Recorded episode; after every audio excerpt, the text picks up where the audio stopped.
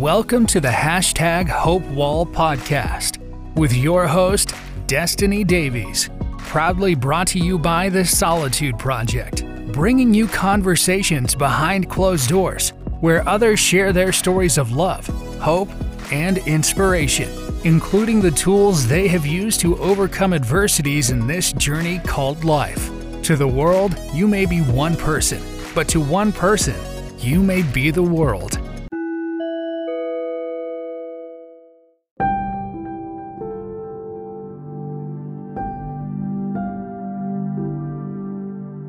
Hey guys, it's Destiny here, and welcome to episode 3. Today we have the lovely Trish who will be sharing her journey around how she defied the odds not once but twice. So, thank you very much for joining us on the hashtag Hopeful podcast, Trish, and feel free to take us on the journey.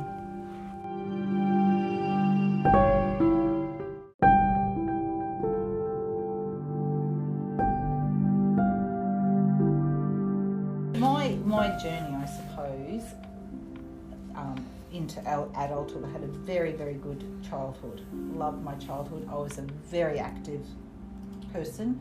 I was a long distance runner and I ran. I was a country kid and I just ran all the time um, and had a very happy ha- childhood. Then I went into nursing. I always, from day dot, I was going to be a nurse. That was it. That was all I wanted to be was a nurse.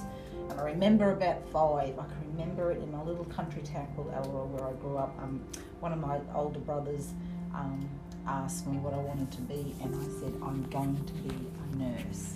And that's all I ever wanted to be. Um, when, then when I left home, I went into nursing, and I was at Townsville General Hospital, um, and I was only like 18, 19, something like that. And I was on the, just happened to be in the, on working on the neurosurgical unit, and um, I was at the nurse's station, and the phone rang. And I picked up the phone and I answered on the phone, but I couldn't hear anything in that ear. And I thought that was really Weird. odd. So I put it on the other ear and I just started talking away. And it happened. And then I finished that phone call and there was a doctor beside me. And I said, I can't hear anything in this ear. And he goes, Oh, that's a bit weird. And he got out, you know, the fork that you can twang mm. and you can hear the. Yes. He said, So he got out his fork and he, and he twanged it and he said, Can you feel that? Can you hear that? And I said, I can feel that there, but I can't hear it. And he said, Oh, you better get that checked out. And I said, Okay. And of course, I didn't. so years passed, and I became. I was. I got married, which is another story in itself, and we'll come back to that. um, but I got married, and um, Could you still hear in that? no, No. no, I couldn't hear in the ear. Anyway, I got married. I got married, um, and I, my husband at the time was talking, and and and I could, I, he'd say, "Can you get your earring hearing checked?" Because you can't hear me talk. anyway, but it wasn't until I fell pregnant that I was so ill. It's always in hindsight that you don't realize how ill you are till you become. I was so sick. Like we're talking migraines, projectile vomiting. Like I'd be sitting at the table and just, you know, um, I'd be driving down the road and dizzy spells. It was dangerous, really Oh, dangerous wow. Till eventually it's like, okay, we've got to go and get this checked out. Yeah. Um, so I went to an ear, nose, and throat specialist in Townsville, and he um, and I was about three or four months pregnant at that time, and so I went in there and said, I've got this, you know, I've just gone. So before that, I went to um, a hearing person that did Oh, the yes, test. did the testing. And he said, "Yep, you're you're completely different that year." And he said, "You might you, look. One of the possibilities is you might have a brain tumor." And I went, Oh, what? How "Oh, did they jump to that? Oh, well, yeah, well, and I just went, "Oh, okay." Like that's the worst scenario. So I said, "Okay." He goes, "You better go to an ear, nose, and throat specialist." Okay. So off I went to, to that, and the um, ear, nose, and throat specialist, he got a little cotton ball and um, was, can you feel this? Can you feel that? And can you, he said, can you smile? And, um, and I went, yeah, yeah, I smiled. And he said, okay, I can see a little bit of, in your smile already.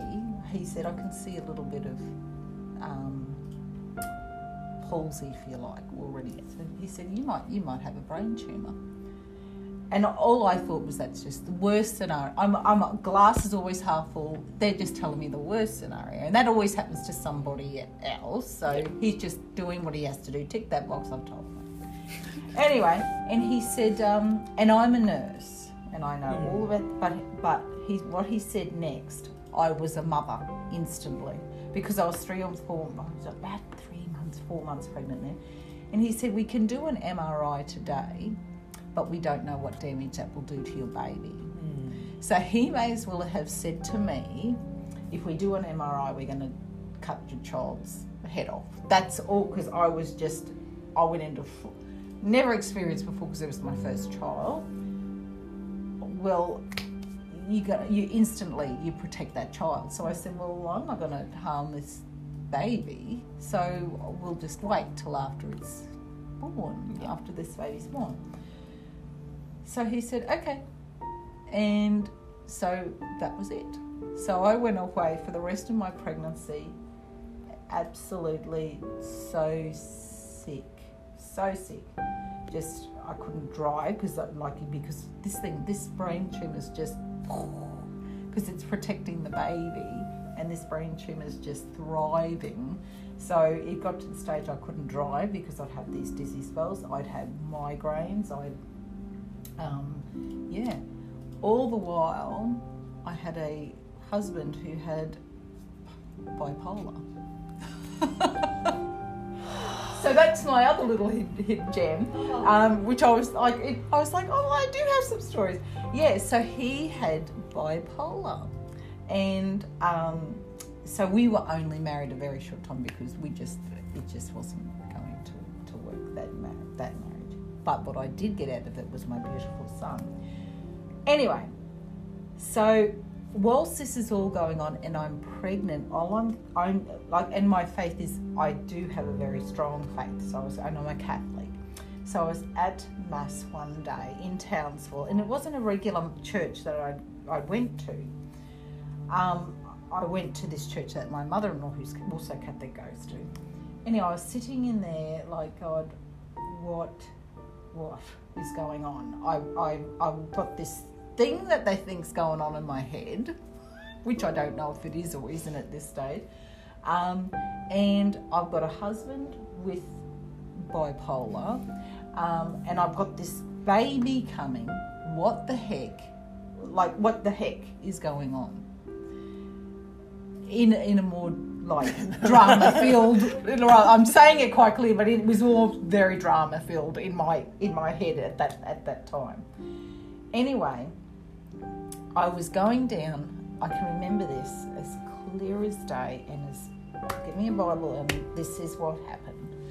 Um, I was going to go to communion, so I'm in the in the um, Those little booths. no, no, no. You're going down. You know how you go? You come out of your pews of each Oh, of the, yes. and you go down to the go to the priest to have communion. So I'm in the line, and I'm just like, oh, what? You know, like you know how the the, the everything that's going on in your life, it's just building, building. Anyway, I'm, I don't know the priest in this church. This is church, a church I don't know, so I don't know this priest.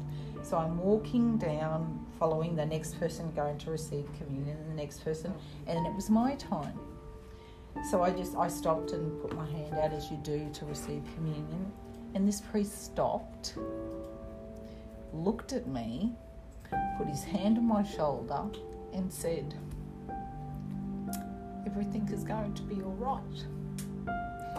It was the most bizarre. Like this priest has never seen me. He had no reason to stop doing what he was doing. He said it, and then gave me communion. And I sat down and I just sobbed uncontrollably. And then I just rang mum and dad because mum and dad knew something was wrong with me. They knew, like, obviously I went definitely, and they're always like, go get it checked, I got it, and they knew. Anyway, I rang up and said, everything's going to be all right. Everything is going to be all right. Anyway, um, obviously had still quite a journey to go. um, but I knew that everything was was going to be all right. Then they put me on dexamethasone. Um, so after Isaac, my son, was born, um, that's when they had to put me on um, dexamethasone. So I had my MRI, and yes, you've got this whopping great big thing in your head, um, and was an acoustic neuroma. So an acoustic neuroma works on all the facial um, and hearing nerves. So that's why I went in um, went deaf, and that's why I've also um, well, they also had to stretch the nerve as well, and that's also why I've got the palsy. Um, where was I? Lost. What they found when they did the Oh yes. So then my neurosurgeon, who I'd worked with at the time, because I did surgery with him when I was in he said, "Why did you not come to me earlier? I could have had that surgery done, and you wouldn't have had the extent." And I said, and I told him the story about what the ear, nose, and throat specialist had told me. He said, "We don't know what harm it'll do to the baby if we do." He said, "Trish, we could have done this, we could have done that," and I said, "Well, I, you, t- you were talk, we weren't talking to Trish the nurse. You're talking to Trish, the mother, hmm. that was going." And he did not offer any follow up. Like he didn't say, "Okay, I, you know." Well, we could do this. He didn't offer that. He just said, That "Okay." was the only option on the and that, yeah, that was that was the was it. worst case. of, And the worst I'm not going and- to do anything yeah, to hurt so my baby. Yeah. Exactly. Anyway, so then they put me on dexamethasone. So if anyone, it's like a steroid, and that has to reduce the size of the Mm. swelling of the brain tumor, so they can operate. Um, and that sent me because dexamethasone is a steroid, and it sends you loopy. It sent me loopy, like you can't sleep. Your brain goes a thousand miles an hour. You got to eat and drink all the time. So I don't know if you you can get it like a moon shape, like with these steroids. It's, it just bloats you up. But they had to put me on it. Um, and so it just sends you, like, honestly, um, it just sends you loopy. So I had to have that going all the way through. They told my parents, they said, we, you know, if she, they gave, gave her two, two weeks anyway. They said, look, it's this neurosurgeon that said, why didn't you come to me earlier? He told my parents we would have given her two weeks and there was nothing we would have done. It was just so big because it was pushing on the, on the right down the spinal cord and all that sort of stuff. Anyway, Tooth. yeah, so there's just yeah. So anyway, the operation was about ten hours, something like that, ten hours. And I had this tiny little baby, this as well. So, and I had also the my husband with bipolar in the mental health unit. So it was just Nothing it you was couldn't just, handle. it was nothing I couldn't handle. Anyway, but I remember in the um, the neurosurgical ward, I, in on the walls because you just got your unit, but on the walls I put hopeful, like spiritual type things, like you know whatever. And I remember in between because when you're on dexamethasone, because they can't once you have the operation and everything, they can't just pull you off the drug. It's a drug they have to wean them off, wean yeah. them off. And so I was still in this brain Twilight of, zone. of it literally, but you'd have some um, periods of time where you're um, able to think straight. And it's on those times I remember saying, and I saw my things that I had in my word about God's with you or whatever, something, something to keep me. I'm like, I'm going to get through this, you know. And I remember in this time when I was able to get out of that fog that I'm in from this medication, I remember saying, God, just, just keep me alive so I can. Just cuts me up, but He just said, just keep me alive so I can raise my child and he did. He's done that. So from that, it was like I am forever, and I sh- and I shouldn't say it's indebted, but I am, I suppose, that God has allowed me because He didn't have to. He had a plan for you. Well, He had a plan. He did. Does have a plan. So He allowed me the privilege of raising my son, and it has been a privilege for. He's, he's 24 now to to raise that. So anyway, so that's all that part. But 20 years down the track, and obviously it's just a journey. And obviously, uh, because I had to re- rehabilitate, because I, I couldn't remember anything really once I'd come out of surgery because of the the dexamethasone and obviously the surgery. My mother had to. I, I was living at home um, with mum and dad. I moved back to mum's and dad's, and I, I lived at home for three years or four years. Um, so because I had to recover, and I had to, I had my son and my and my husband and I had divorced at that stage as well. Like uh, once it wasn't going anywhere, that relationship wasn't going anywhere. Anyway, um, so mum had to retrain me. Like I, to I had no idea how to set a table and she was doing these things with this rehabilitation. I'm sure she wasn't thinking it was rehabilitation, but mum was just doing it. But what she was doing in hindsight was rehabilitating, um, uh, rehabilitating me and teaching me how to do things, and until some period of time, and obviously I was able to get back, and um, then I was able to go back to work. Sorry. Um, yeah. Um, and then life just happens, and I, I just go out and do what I was doing, working and continuing with my faith journey.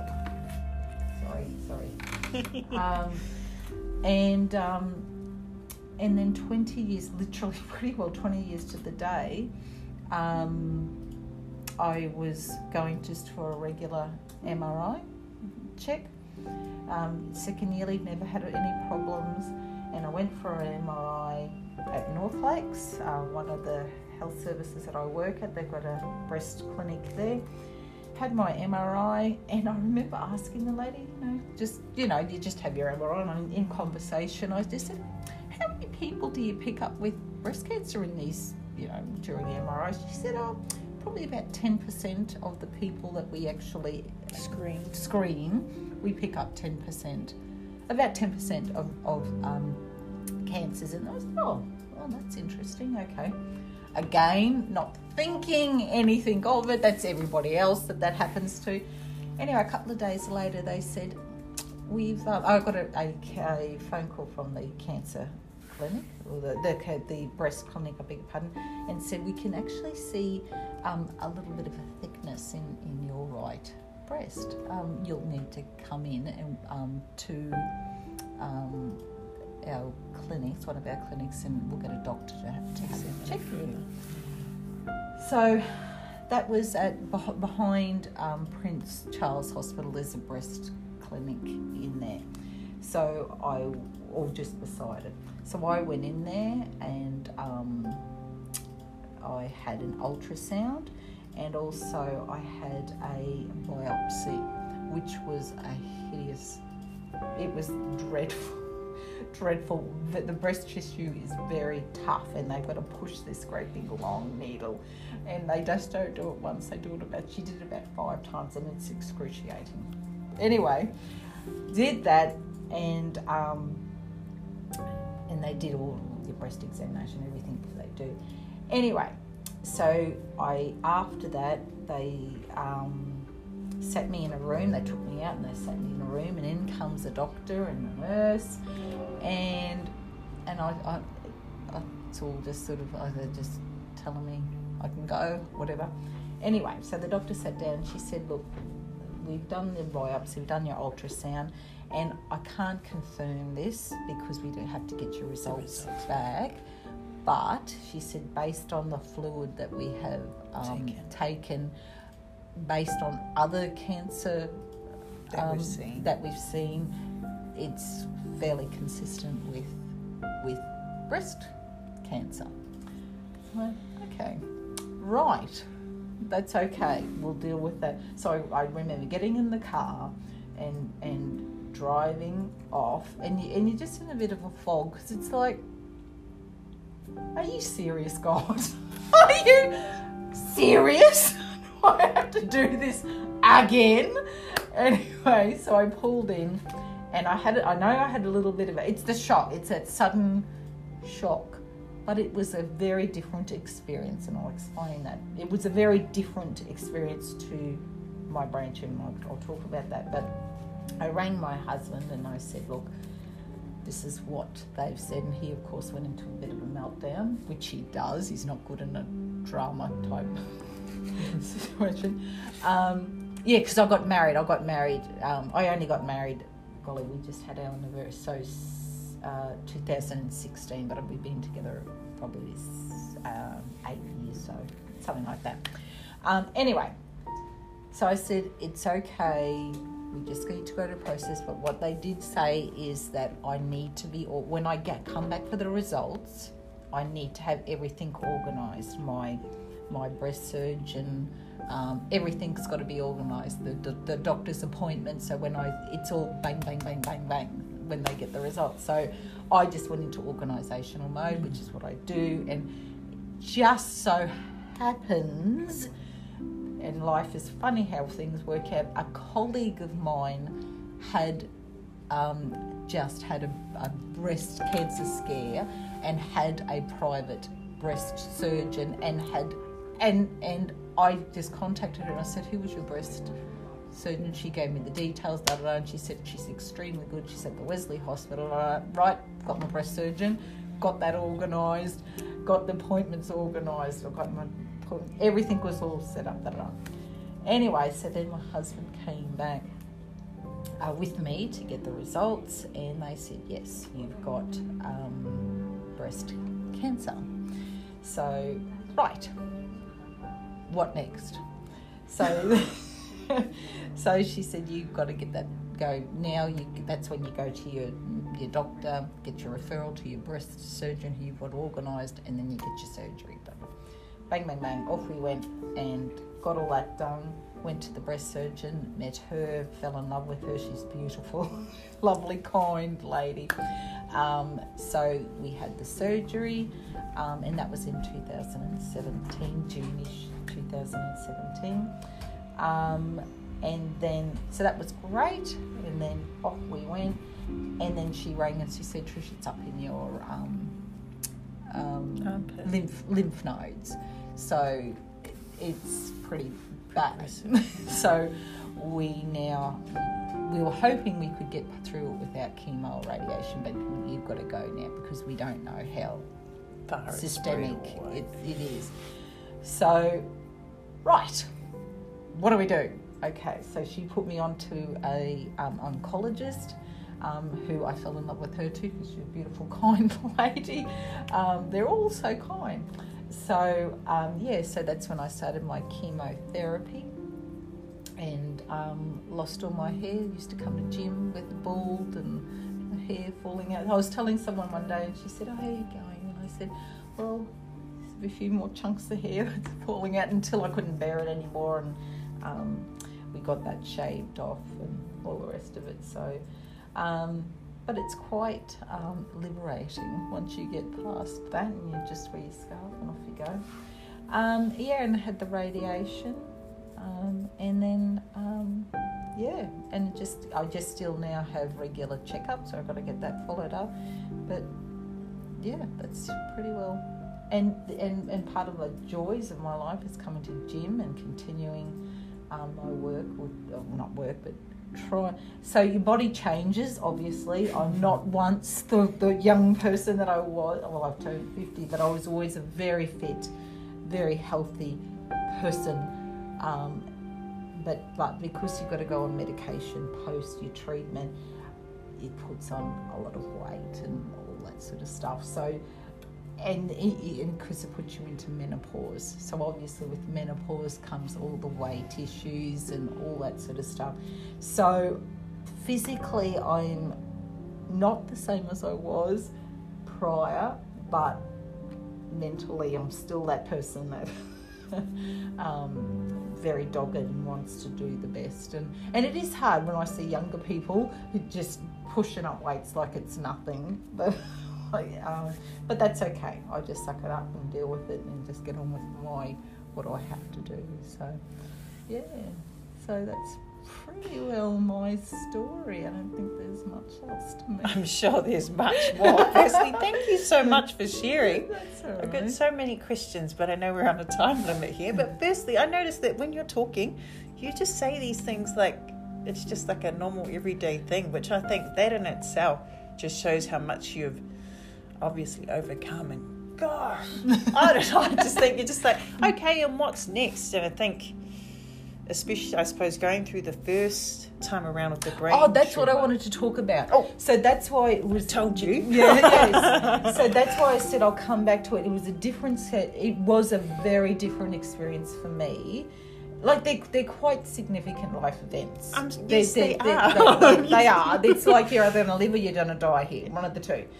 But what was different about the second time is my son had reached adulthood and was independent and able.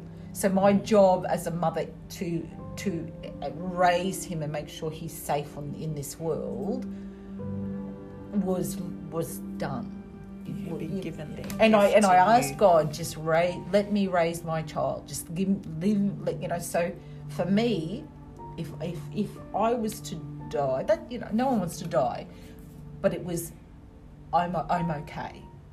I I know this life. There's a better life than than here, and if that was what God was my journey was, and God said, you know, we need to you need to pack your bags now, Trish, you're coming home, I'd be okay. Not that I want to leave everybody, but I'd be okay. So that's why it was very different. When I was got my breast cancer, I was a young person with this, and I had responsibilities. I had this little baby that I had to. So that's why I was so. It was a very, a much more frightening experience. Not for me so much. It wasn't for me. It was for my child thought of. my child and I had to protect that child. So that's why 20 years down the track it was a it was a very different scenario. Hmm. Wow. Look, I don't have any words. and you know what, guys? Trish was telling me I don't have any stories to share with anyone about love, hope, or inspiration. I thought, seriously, Trish? Um, Trish actually came to our first run. She ran from the other end because I didn't give correct instructions, and we met up halfway. But she helped me push through that too. And then she just casually said, "Oh, you know, yeah, I had um." A brain tumor, just like it was, you know, oh, can you pass me the milk? And I was like, are you serious? You just said it like that? Like, what? And my partner was looking at me like, did you just see how she just took that in her stride? And I don't know if you realized in that moment, but I, I saw you in a different light. Oh gosh, here we go, gonna start crying. but I was just like, you know, I think it's that thing that we see a lot of people, even inside our network, you might see colleagues and I was literally saying to Trish as we were walking, like people don't walk around with a sign to say, you know, I've I've beat cancer, you know, I beat um, brain, tumor, or you know, there's so many different things, but we don't publicly put that out there. So it just goes to show again why it's really important to be kind to those that you come across because you have no idea what well, they're can I going just through. interrupt by just saying that as I've got older, because I've just as I've just turned to the 50 club and become 50, um, I it, you you you realise in life that very very few of us leave this life without one war wound or another. Um, and the older you get, the more war, war wounds you're likely to come across as you journey through your life. Um, and just reinforcing what you're just saying is you don't know what one, what at what stage of their war wound that next person is going. You don't know, so you just treat everybody kindly and um, yeah, and hopefully we all can get through this journey that we're on as- Together. together and as best as possible with kindness and I think that's what it's all about. I think so too. Mm. I did think we were going to wrap up, but I've actually got one question Okay. before we do. And that question is what piece of advice would you give to your younger self who has just been diagnosed Oh. and about to go on that journey? You're going to be okay. When God is with you, there is nothing you need to be frightened of. That's literally it. Thank you very much for your all time today, Trish. You're welcome. Absolutely beautiful. Thank you.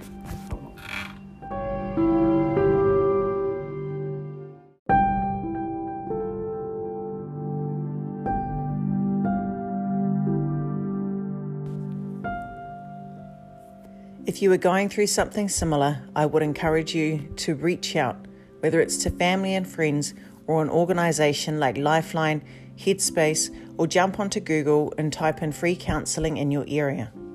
You don't need to go through these things alone. If you would like some advice from the interviewee on today's show, please feel free to message us on social media. You can find us on Instagram and Facebook at the Solitude Project.2020.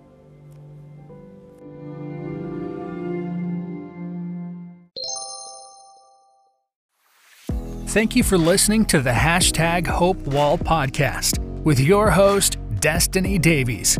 Check out our messages on hashtag Hope Wall via thesolitudeproject.com.